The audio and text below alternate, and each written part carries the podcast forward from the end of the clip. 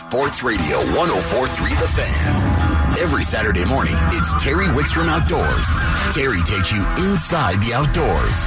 You know, hunting, fishing, camping. It's Terry Wickstrom Outdoors. Now, here's Terry. All right, good morning. We are back in our Palatial Studios in Fort Collins, Karen and I. I want to thank you folks who followed us on our trip through Minnesota. It was a little over two weeks. Uh, we got we had a great time. We got to do a lot of fishing. We got to see some family and uh, played some music. Uh, we even got featured in a parade. We had a great time. It was a really great trip through Minnesota, and I know a lot of you followed it. Um, we have great fishing in Colorado. We're going to talk about that in a minute, but uh, Minnesota is special to me. It's where I was born, where I spent the first major portion of my life, and uh, I just love the fishing up there. But we have great outdoors in Colorado, and we are going to talk fishing a lot during this show today. Uh, I know Austin Parr is going to join us later, and Chad LaChance is going to join us later. We're going to talk some hunting during today's show. Nate Zelinsky is going to talk about the strategy for hunting multiple tags. And uh, we're going to talk a little bit about transitioning camping from uh, summer to fall and winter camping. And we have just a, a show full of topics. We're ready. So let's get going. Let's go to the phones. And joining us from the Fishing with Bernie staff from up in the Granby area is Dan Shannon. Good morning, Dan. Good morning, Terry. It's a beautiful day out in Colorado. You know, it's warm, isn't it? I mean, it's we're getting late. We're getting to the second half of August, and we can get these days. But it's been a warm summer. Has that had much effect on Granby, uh, in the area you fish? Um, you know, we're from the cold water trout species, and as, as typical, starts to slow down. There's a lot kind of, but oh, the fish overall remained uh, stay area. So that that's a we didn't have last year. You're breaking up a little bit on me, Dan, but we're going to try to work through it. Um, what's going on up in the Granby area? First of all, what are the water levels in the lakes up there? The water levels are great. We've got uh, pretty full lakes, and really, they're, they're different than, than what we had last year. So last year we had a, a lot of low levels. This year we're we're sitting there, we're sitting good. Boat ramp are going to stay open. Sports ramp still open, and uh, everything's great as far as water. Now, when I used to, when, years ago, before I started doing radio and television, I used to fish Granby a lot. It was one of my favorite lakes. And I always had in my mindset that I would fish it in the early spring, and then I would fish it again in the fall when uh, just before they spawn and when the water started to cool. And then, of course, I would ice fish it. But I kind of avoided it in, in the summer. But a long time ago, an ex compadre of yours, Bernie Keith, convinced me that you shouldn't quit fishing Granby in the summer just because the fish reposition doesn't mean they're not catchable. Is that that's right, isn't it? That's very true. You know, fish are still catchable. But look, move, move to one of the cool waters, which is going to be the deeper structure. So they it's the hang on similar types of structure year round. That they just for the water temperature that, that suits them best. So keep bumping out a little deep, a little bit deeper, reading those maps and for those those likely spots that are going to hang out and, and keep fishing all year round. Have you, have you been doing pretty well as of late? Yeah, the, fish, the fishing's been good. Like I said, we we bumped off into those second and third tier structures, and you know the fish are still there. Still, the the the big fish are out there, really working those those edges hard. Like they're you you start looking at the edges uh, around really really deep structure, and and still there. Same thing with number fish up. The, the current channel is really eating on the mice this particular great. So so they're still there, and, and the bite's been actually it's, it's very, stayed pretty good the season. Now, when, when you're fishing that for numbers like eaters, you know, I guess we normally think of an eater maybe 14 to 20 inches in that kind of range, give or take an inch or two. Um, we like to see people release bigger fish than that so we can continue to grow big fish. But you approach it, use a different presentation for the big fish than you do the numbers of fish? You just size your size everything up, you know. And in my uh, my mind, I think that put more effort eating bigger meals than they are to eat a whole small meals. So, you know, you just size everything up, and bigger fish is big because they're they are larger uh, bait in the in the lake. So that's that's where they're going to key in as far as what they want what they want to areas they're going out. So we kind of think about what rainbow trout are doing to kind of fish in those general areas where lake trout would have access to those. Now, what about some of the other lakes up there, like Williams? You know, before we even move to that, Granby. You know, we always talk about the lake trout, but there's a good population of rainbows and browns in Granby too. Are you seeing any action on those? Uh, the rainbows, I, I haven't actually targeted a while, but I've been talking to people at the boat ramps, and sounds like okay, uh, targeting them and right now. That's really tapered off. I know water really peaking as far as our river area as well. So they're talking like they're they're doing some voluntary uh, shut off the rivers because of the water temps, which well, that just is pretty tip summers.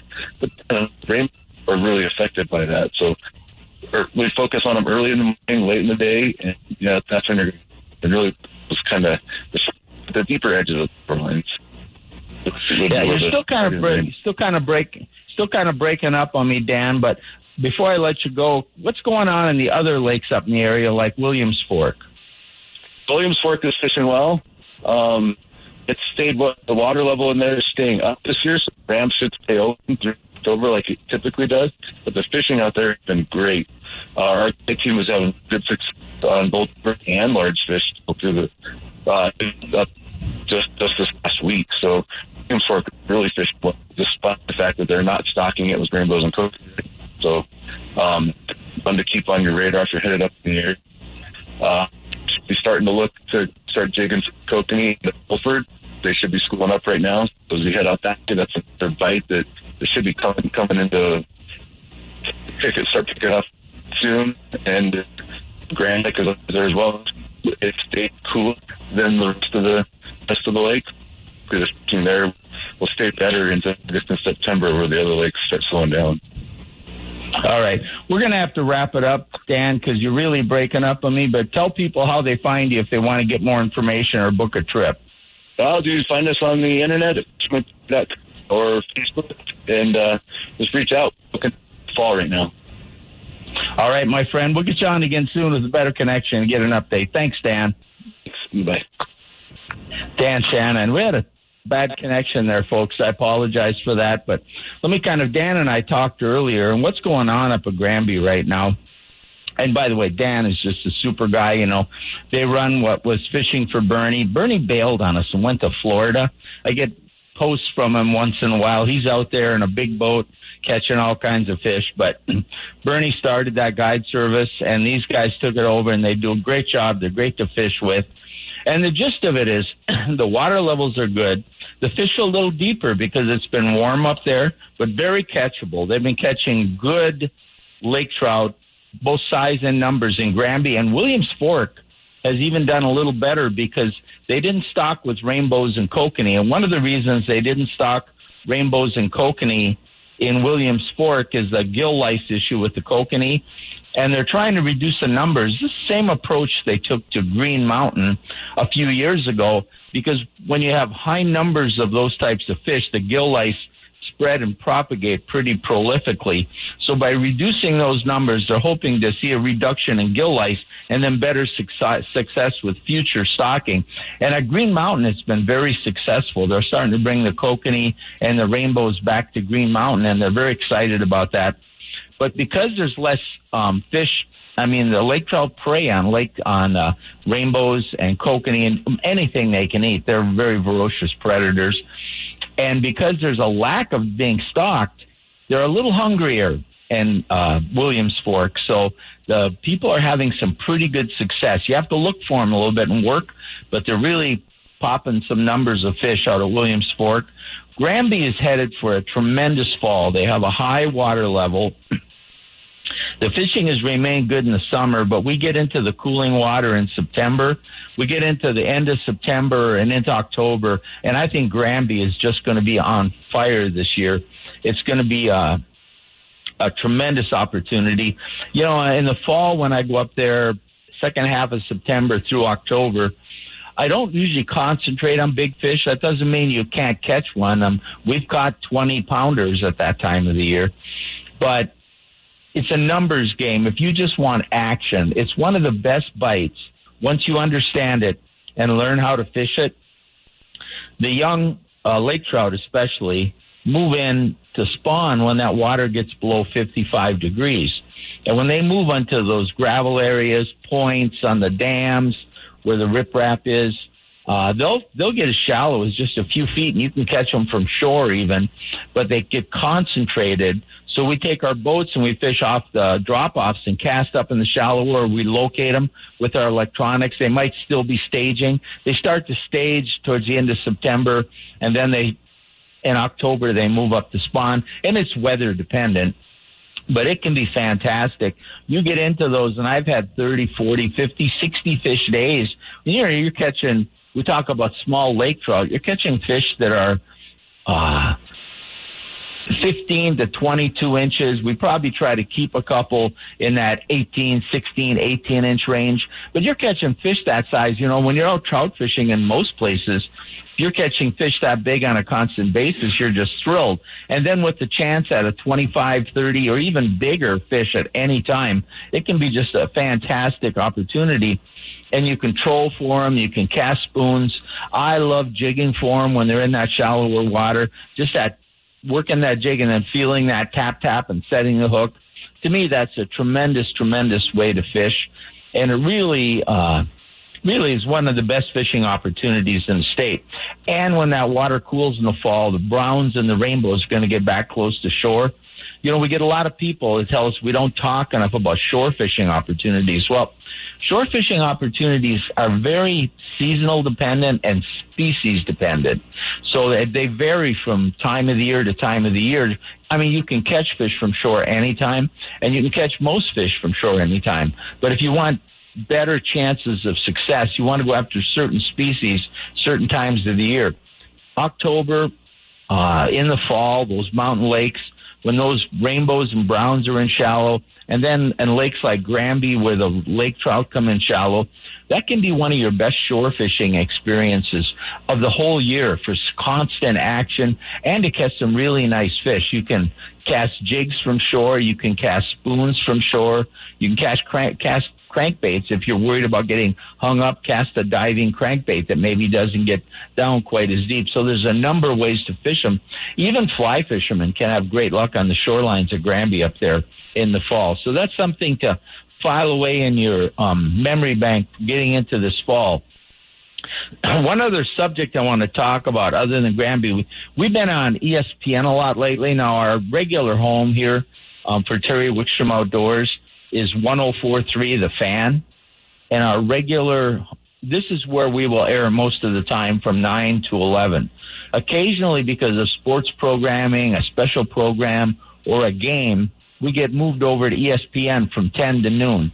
So almost always, if you can't find us on 1043 The Fan at 9, we're going to be over on ESPN at 10. 1600, or you can listen online. In fact, if you go to the 1043 The Fan app, there's a listen to ESPN uh, logo you can click on right there. So do that. Now, I did a little looking out. We are on ESPN again next week because the Broncos play at 11 o'clock and there's going to be a pregame show. And then we're back on the fan all the way through the month of, of uh, September right now. Uh, but that can change. A college football game that the stations contracted to can get scheduled to a different time. But we'll always post on Facebook. So follow us on Facebook. And anytime we're not going to be on the fan from 9 to 11, Karen will put a post up on Facebook and let you know where to find us and what's going on. We also talk about sometimes upcoming guests and topics. All right, we're going to take a quick time out. We come back. Um, we're going to talk about a unique partnership that Colorado Parks and Wildlife is promoting in order to take better use of our resources and expand them right here in Colorado on Terry Wickstrom Outdoors on 1043 The Fan.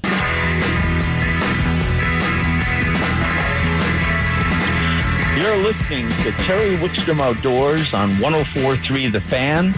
We're going to go right to the phones, and joining us from Colorado Parks and Wildlife is Jody Kennedy. Good morning, Jody. Good morning, Terry. It's a beautiful day out in Colorado. It is a little on the warm side, but it's uh, a great day to be outdoors. And you know, that's kind of the attitude the general public has taken the last few years that every day is a great day to be out, outdoors. And we are seeing a tremendous use of our outdoor facilities, including parks and wildlife. And, uh, it's an outdoor state. People like that. So Parks and Wildlife has been trying to come up with ways to more efficiently use our resources, to partner with people to take advantage of our resources. And you're going to talk to us about one of those programs, aren't you? Yes, that's right, Terry. And thank you so much for having me on the show this morning. I appreciate it. So tell us a little bit about this, the Outdoor Regional Partnership Program. Is this something new? This is this is new. Yes, this is a locally rooted approach uh, to ensuring that Colorado remains a world class outdoor destination while preserving our land and our water and our wildlife. And just as you said, we've seen a lot of increase in the outdoor uh, in use in the outdoors, and and so this initiative actually first got its roots back at our Partners in the Outdoors conference in, in 2016 when a group of leaders came together from land management agencies, from various outdoor interests, from our hunting and fishing to trail users to state and local government all got together. And, and this was back in 2016 and sort of recognized that with increasing demand of our outdoor recreation resources, we we would be better off if we could find ways to work together to come up with uh, priorities and strategies to better balance our conservation and outdoor recreation needs in the state. So that led to the formation of a statewide coalition uh, called the Colorado Outdoor Partnership, and they continue to meet regularly. And now, as you said, we now have a new initiative where this group of partners is working closely with Colorado Parks and Wildlife, um, and we're really looking at how we take this partnership concept to the local, to the local and regional level. Kind of understanding that folks and communities across the state have a good understanding of what the pressures are, what their needs are, and what their priorities are moving forward. So this idea of working together and working collaboratively. As now we're really trying to bolster it at the regional level CPW is offering funding, and we have full support from our governor and our Department of Natural Resources. We also have a really strong partner in Great Outdoors Colorado.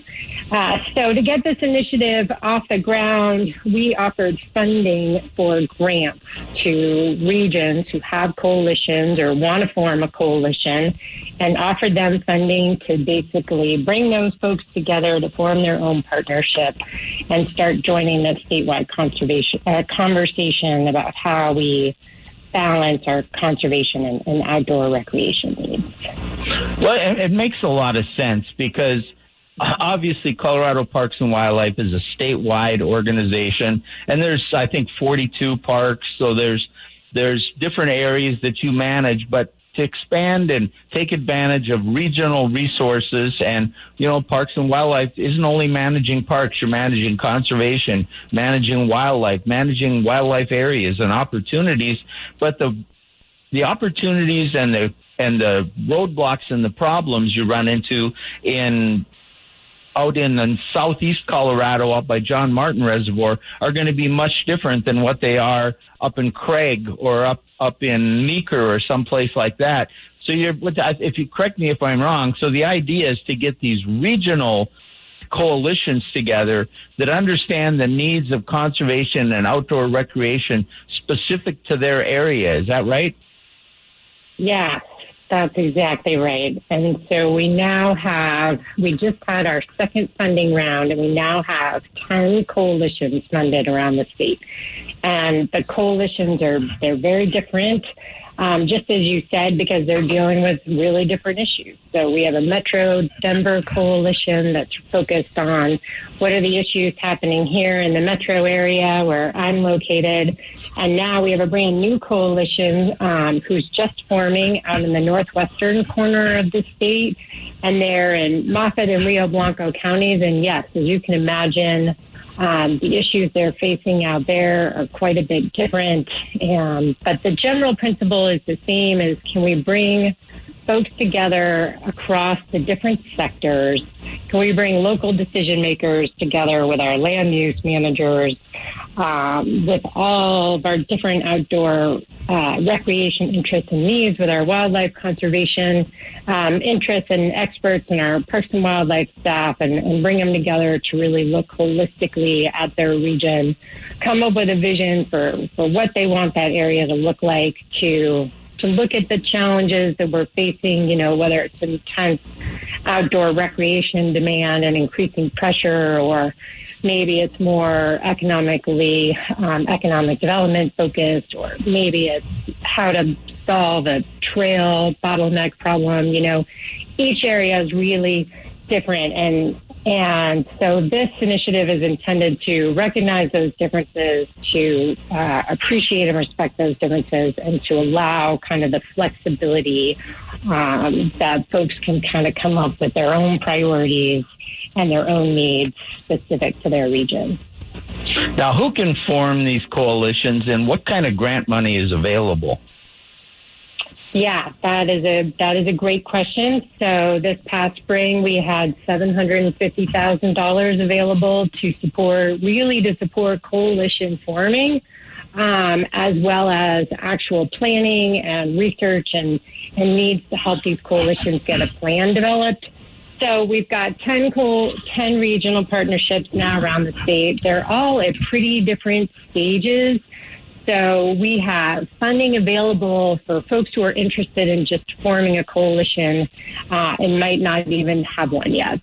So uh, an example is Ouray. We've got a coalition now in Ouray, or we've got funding for a partnership in Ouray. And really that's a group of interested folks who are bringing land managers and interest groups together. And they're just starting to think about what their coalition is going to look like and how they're going to appoint standing members. Uh, and then once those coalitions are established and in place, there's funding for folks to, to do the visioning work and the prioritization to really come up with kind of a strategy um, for where they want to go in the future and, and how they're going to get there and how to get folks involved. And I want to highlight uh, Envision Chaffee County too, because this is a coalition that's been in place before the initiative even existed. And so we've sort of been looking at Envision Chaffee County as a model. And I think they're a great example where they did they did visioning, they identified their priorities for that area, and now they're actually moving forward and, and making things happen on the ground. Um, they've done some great um, critical habitat kind of identification and taken steps to really make sure wildlife populations are conserved. On the other hand, um, another example is they've looked at issues um, like dispersed camping, which in Chaffee County has been an increasing challenge, and COVID just made that worse. So they pooled 2,000 volunteers together to go out and map these dispersed camping sites, and then they cleaned them up and with the volunteer support, they were they were able to clean up over a ton of trash. They were able to get it done quickly, and it's an example of where if you were just to rely on your state and federal agencies to get that work done, it could take quite a bit longer. Um, and so in this case, you know, bringing local voices together, using the community, uh, inspiring stewardship, really help kind of tackle these big issues quickly um, and were responsive to the specific needs of that community. Jody, we are out of time. We only have about a minute left, but if people want to know more about this, or if they want to know if there's a seat at the table for them or their group, how would they find out more? Yeah, thanks for bringing that up. So if you go to the Colorado Parks and Wildlife website and you search regional partnerships, it will take you to our page. Our next funding round is going to be announced in this September of 2022. And again, we'll have somewhere in the ballpark of $750,000 available to support coalition building.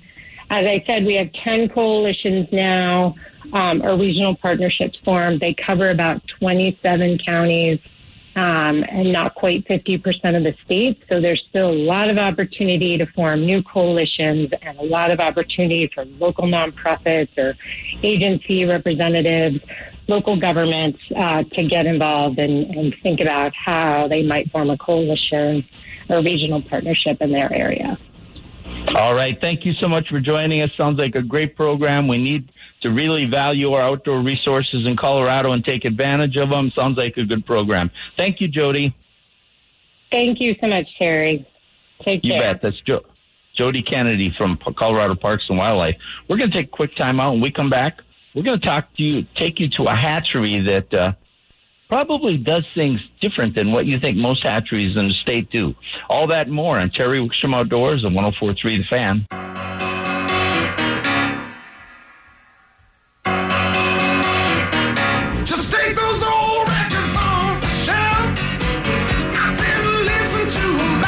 Seeger, he'll get your toe tapping in the morning, won't he? You're listening to Terry Wickstrom Outdoors on 1043 The Fan, brought to you in part by Jack's Outdoor Gear. Jack's has stores up and down the front range. If you're an outdoor enthusiast and you haven't shopped at Jack's store, just do yourself a favor. Stop in, look around. You'll be pleasantly impressed. Let's go to the phones.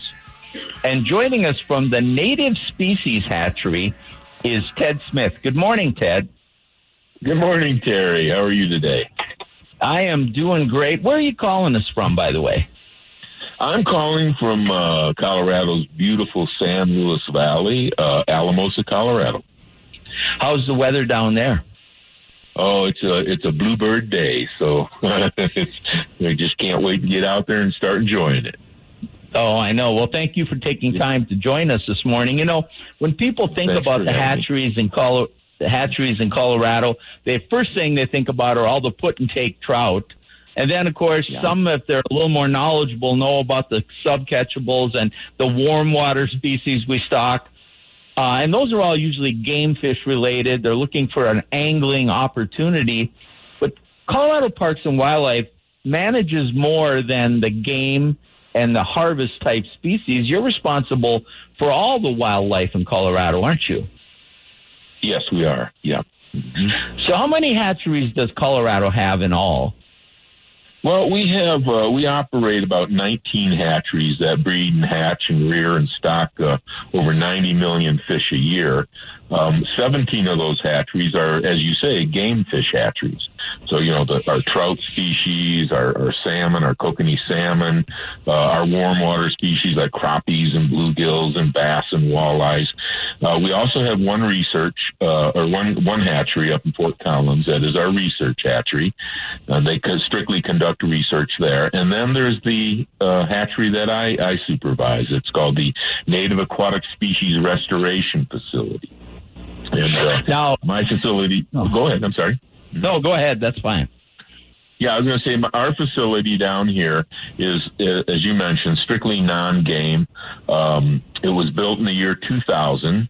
Uh, our, mission is to recover Colorado native aquatic species that are in decline, and we do this through primarily captive propagation. Uh, we also serve as a genetic bank. We have genetic conservation going on here. We're big supporters of scientific research uh, in our in our university systems and zoos across the United States. And then our last charge is really what we're doing right now: public education and awareness of, of, of this facility. Well, and you know, if we look back at what the hatchery system means to Colorado, I mean, fishing in Colorado contributes over two billion dollars to the economy, I believe, and so that's an Yes. important part of our outdoor recreation. And people might wonder, well, why do we need to preserve some species we can't fish for? Well, first of all, there aren't that many species, and I'll let you address this, that are actually native to Colorado. And if some of those species you talk about, they could be threatened or could get it on an endangered list or could be in decline, um, not only could we lose that species forever, but we could, it could cause a lot of problems for management of everything else, couldn't it? You bet. I mean, uh, the the Native Species Facility is one of the first facilities of its kind in the U.S. And I like to say we take a proactive approach uh, at keeping state listed species from reaching those levels that would warrant uh, federal protections. Because, you know, once we get to that point, when they make the federal list, that's the game changer. That's when, uh, you know, this uh, little animal, this little fish could, you know, trump our needs to recreate or, you know, limit our ability to make livings using the water. So, yeah, we, we try to um, keep them at the state level and at a proactive uh, approach, and, and so that's that's the name of the game for us. What are some of the species that you do um, raise at the facility? Well, we've got 12 species of, of fish and one amphibian. And, uh, you know, going back to what I was saying as far as our attempts, uh, one of them is called it's uh, Arkansas darter. It's out of the southeast region, uh, the Arkansas drainage and tributaries to it, and it's state is a state threatened fish. And uh, back in 2015 and 16, uh, it was found not warranted for federal listing because of all the work we've done with it. We've actually uh, kept the numbers up there and expanded its its historic range. Um, then uh, the, a year later, in 2017 um, the boreal toad, which is a, an alpine toad, lives at about uh, oh, 10,000 feet on the average. It was up for federal listing, and the U.S. Fish and Wildlife Service found that that animal wasn't warranted for for listing because of the work we're doing here as well. And so we've had success stories uh, keeping these animals off that federal list. Now next month, um, the U.S. Fish and Wildlife Service will be looking at the state endangered Rio Grande sucker and the what we call species of special concern. It's another category um, between threatened and uh, endangered, and it's the Rio Grande chub. So both those species will be looked at next month uh, in regards to federal listing. But we've we've done some great work with these guys. Uh, the this year alone, the Rio Grande sucker, we have put out over sixty. Well, it will be right around sixty thousand uh, fish. Um, the boreal toad were at about thirty four thousand tadpoles and, and toadlets this year. So we're putting out good numbers and and. Uh, that's you know keeping them in their historic range at numbers that that are uh, where we want them, so that they don't they don't decline any further. Well, and I, I don't know if sportsmen realize this, but most of the most of the fish that sportsmen pursue in Colorado aren't native. I mean, only a few cutthroats and a couple sunfish are really native to Colorado as far as Yeah. um, what we pursue. But if one of these would get listed, or it may prohibit stocking of non-native fish in, in a river that we love to fish, and they may not be able to do that, or it may pre- prevent them changing the water flows. It can have just tremendous effects, can't it? It sure can. I mean, that's the you know the the beauty of this facility is again we're we're addressing that problem be- before we get to that level. And uh, you know, as far as the the non-natives that you mentioned, you know, the majority of of the fish are non-native, but we we manage them in habitats that are conducive for that fish. Um, we never put these things into critical habitats where where a lot of our native cutthroat uh, thrive, and and you know the the three main uh, cutthroat in the state are the Rio Grande cutthroat, the Colorado River cutthroat, and then our state fish, the greenback cutthroat. So they're in critical habitats that we, you know, we try not to put, we do not put um, non-natives in those areas. Now we're going to run out of time. I know you do a lot of educational work at your facility too. So if people want to look it up or come by, can they do you do tours? Is there something on the website? Yes, uh, we have uh, on our website. There's the uh, take the hatchery tour, and it's a it's a tour that you can take online and and pinpoint all the hatcheries around our state. And you'll find the, the native species facility down here in Alamosa, and it'll give you information to call. Um, but my number is 719 587 3392. And, you know, give me a call and we, we set our, uh, tours up, uh, we have to give them uh, a, a guided tour. Given the, the sensitive nature of the animals we grow here, it's not just a self guided tour. We have to set it up where we take you around and explain to you what what's what these animals are all about and our efforts to recover them.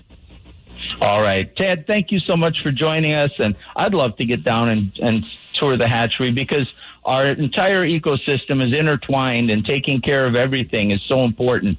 Thank you for the work you're doing, and thanks for sharing it with us. Well, thank you, Terry. You're you are invited anytime, and, and thanks for having me this morning. All right. Thank you. Ted Smith from Colorado Parks and Wildlife.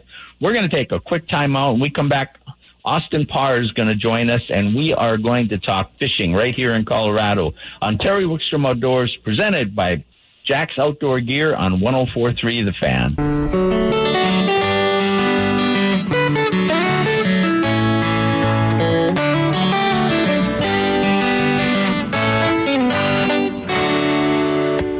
When life has got you down and the world is crashing all around, can always count on me. You're listening to Terry Wickstrom Outdoors on 1043 The Fan. Count on Me, by the way, is part of the EP that um, Mark Dobrith and I have currently streaming on all your favorite streaming services. Just go to Wickstrom and Dobrith and give a listen. We'd certainly appreciate it. But right now, let's listen to somebody who really knows what's going on with fishing in Colorado, Austin Parr. Good morning, Austin. Good morning, Terry. Thanks for having me. Always a pleasure. You're always keeping on top of things. You not only spend the time on the water, but you, because of running a tackle store, you get the people coming in and out. And you have contacts all over the state.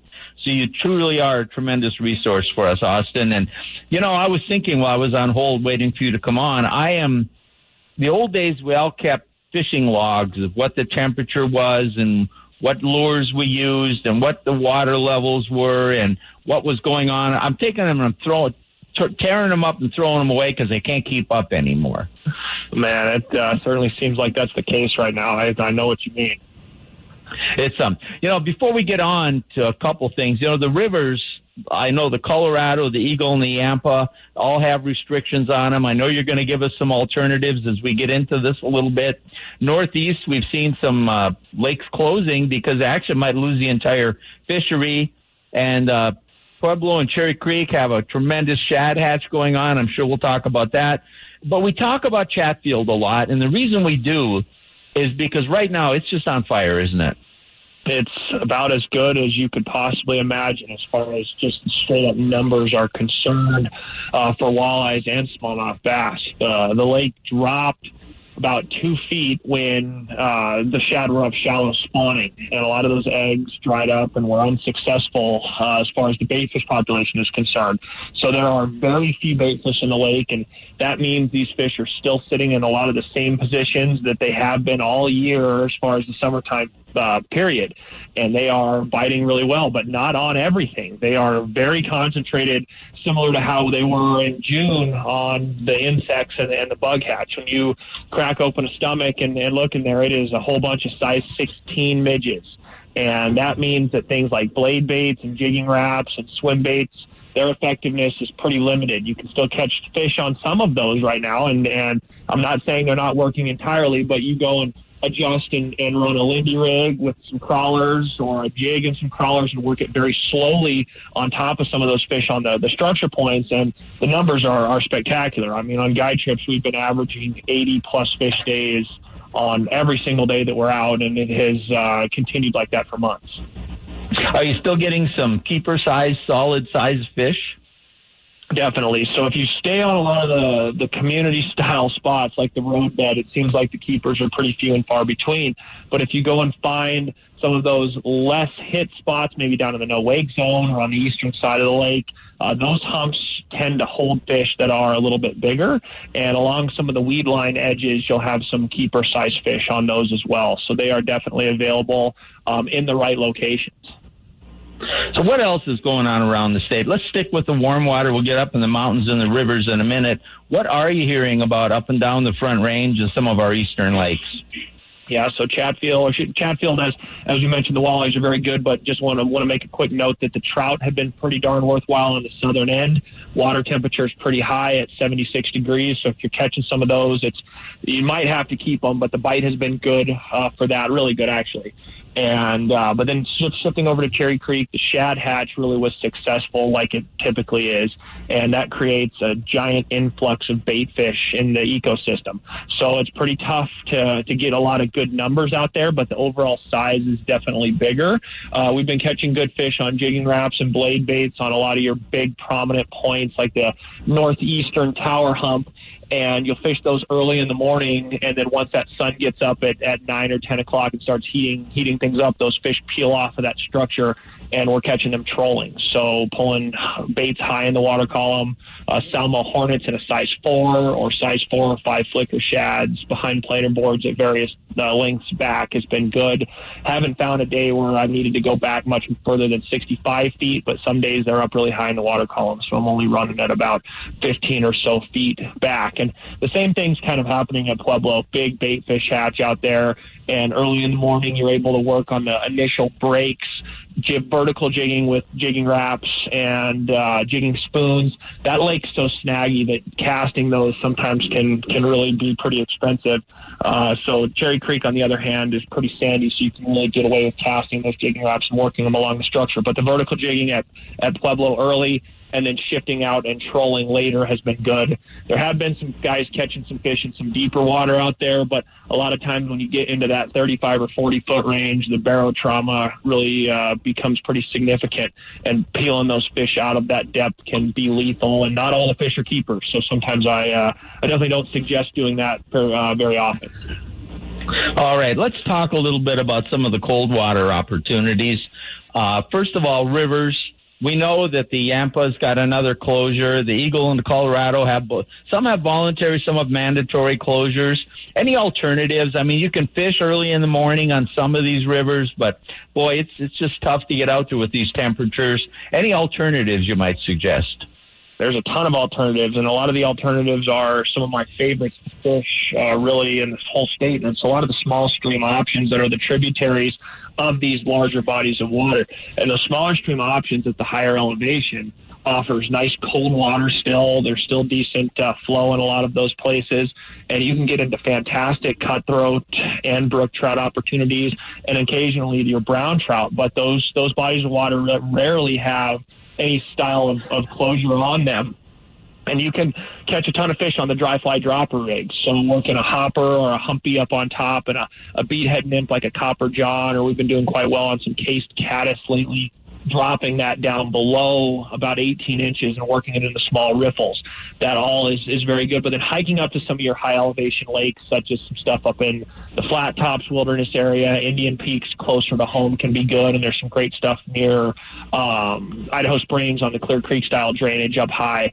And all of those bodies of water up high offer great terrestrial fishing for cutthroats. And then mentioning the Clear Creek um, drainage, Clear Creek itself is a, a very steep drainage and, and remains very cold throughout the whole year and offers great fishing close to home with dry fly droppers, as I mentioned before. And then shifting a little bit north, South Boulder Creek has been doing quite well. The flows have been holding pretty consistent above 100 CFS. And coming out of uh, that deep bottom release dam at Gross, that is remaining cold throughout the entire season. And what about mountain reservoirs? So the places like Spinney have been doing really well lately for pike. The trout have been a little bit more challenging. The the surface temperature is in mid 60s, if not touching 70 degrees at times, and that can be certainly challenging to get those trout going much up there. But it's less lethal to catch fish in that type of a temperature range for the trout than it is in the river because they have that depth to be able to drop back down to after you catch them. So places like Steamboat and Spinney may be decent for some trout fishing, working some downriggers or fishing deep. Um, for those trout can be good.